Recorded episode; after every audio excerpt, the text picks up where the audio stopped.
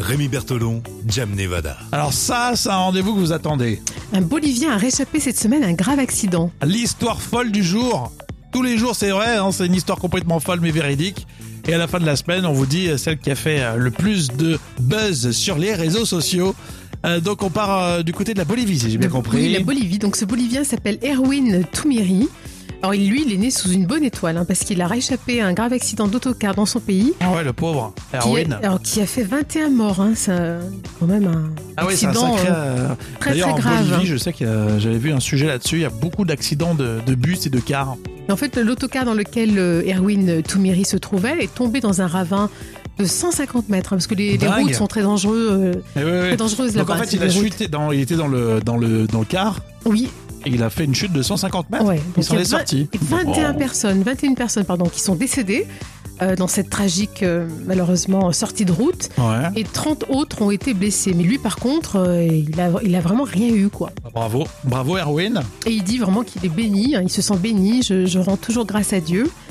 Bah, et pour cause, parce qu'il n'y a pas que ça, en fait. Non seulement il a réchappé à cet accident, mais 5 ans plus tôt, il avait déjà réussi à, à réchapper d'une catastrophe qui avait coûté la vie à 71 personnes. Non mais c'est vrai. C'est un truc de fou, hein Et c'était quoi, ça l'accident aussi de, de car Non, c'est un accident d'avion qui a coûté euh, la vie à 71 personnes. Alors, il faut dire que ce Erwin Toumeri est mécanicien aéronautique.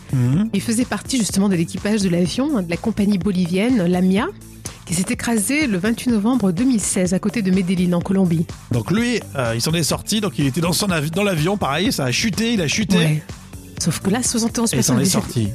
Alors, un ter- C'est un terrible crash hein, qui est très très connu euh, euh, en Colombie et qui a euh, décimé toute l'équipe de football brésilienne qui se tenait à bord.